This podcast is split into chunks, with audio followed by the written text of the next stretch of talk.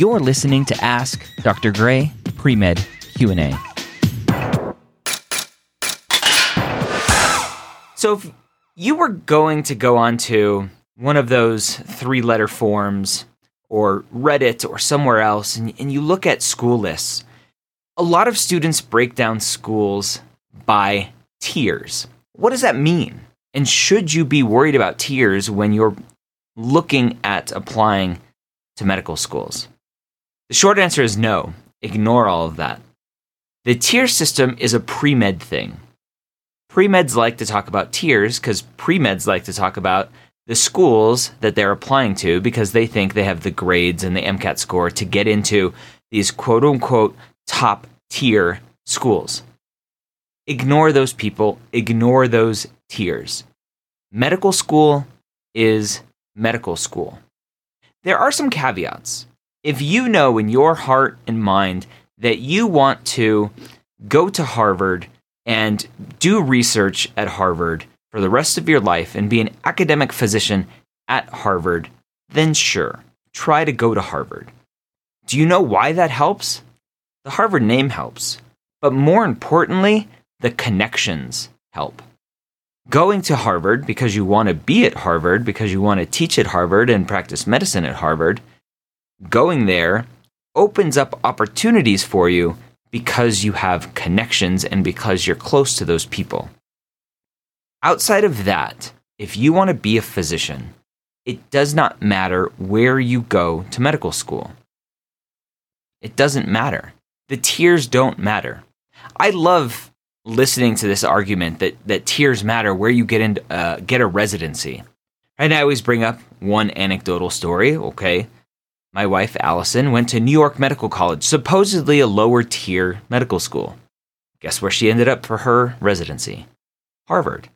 So that's one story, right? So before I started recording this, I said, let me go look at Stanford's internal medicine. The internal medicine is easy to look up, and they usually have a lot of residents, so it's better data. Let me go look up Stanford's internal medicine residents.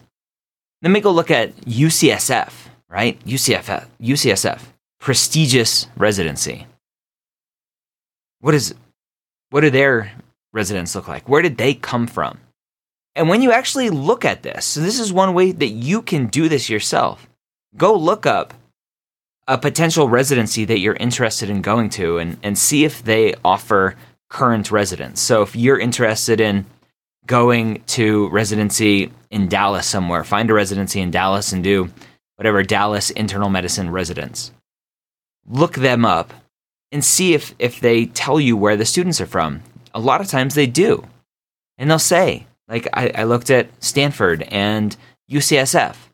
And sure, a lot of them, guess what, are from Stanford connections. UCSF, a lot of them uh, are from that area, those connections. There's a lot of schools on there from all around the country that aren't quote unquote top tier schools. Do you know what makes the biggest difference for getting into medical school? It's not the school name, it's you. You make the biggest difference. Your ability to study and get good grades, your ability to get great board scores. Getting into residency is a lot about board scores.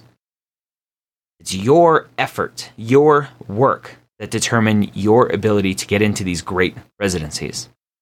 Guess what? It even goes above and beyond that. It's your ability to perform well on your away rotations, your electives, when you are trying to show off to those residencies who you are and why you think uh, why they should accept you in the future and match and rank you. Don't look at the tier system when you're looking at applying to medical schools. There's no tiers. Once you get onto this other side, once you're in medical school, you realize that it's all the same. The tier system is a pre med thing. Ignore it. It doesn't matter.